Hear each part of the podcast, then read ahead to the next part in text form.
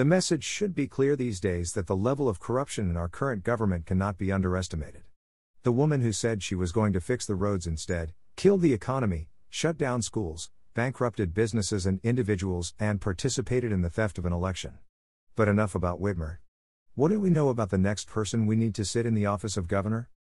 The people of Michigan, those who live above the liberal line of the southern quarter of the state, want one thing to be left alone. They don't want mask mandates, mandatory vaccines, businesses shut down because of a germ that might kill grandma, or a tax on their vehicle that gets them to work and back. The policies of the Whitmer slash Biden administration have been an ongoing war against rural America that keeps this country running. It is not uncommon to drive down a country road and see a Don't Tread on Me flag flying next to the American flag. Schools have one job to teach reading, writing, and arithmetic.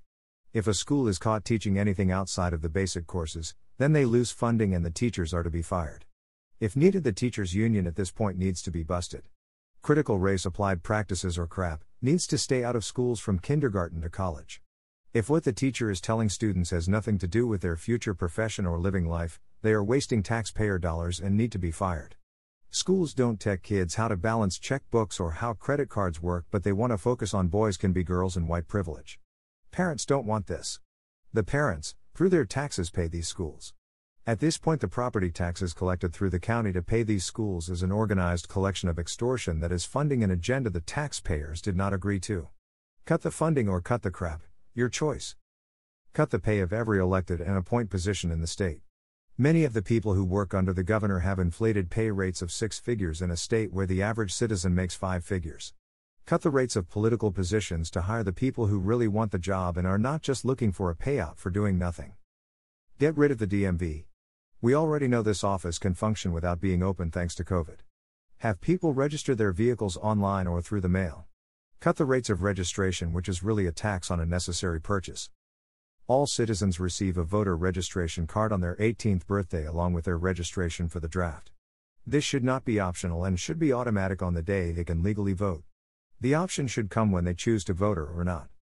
First, no government office has the right to claim a business is not essential. If a business is closed, the business needs to be compensated for losses or not be forced to pay taxes for the time they were closed. No government official has the right to force a landlord to house a person who has not paid rent for extended periods of time. If this is done, the landlord cannot be forced to pay taxes on said property and the loss of income needs to be paid by the government who caused the loss. Fix the pipes in Flint.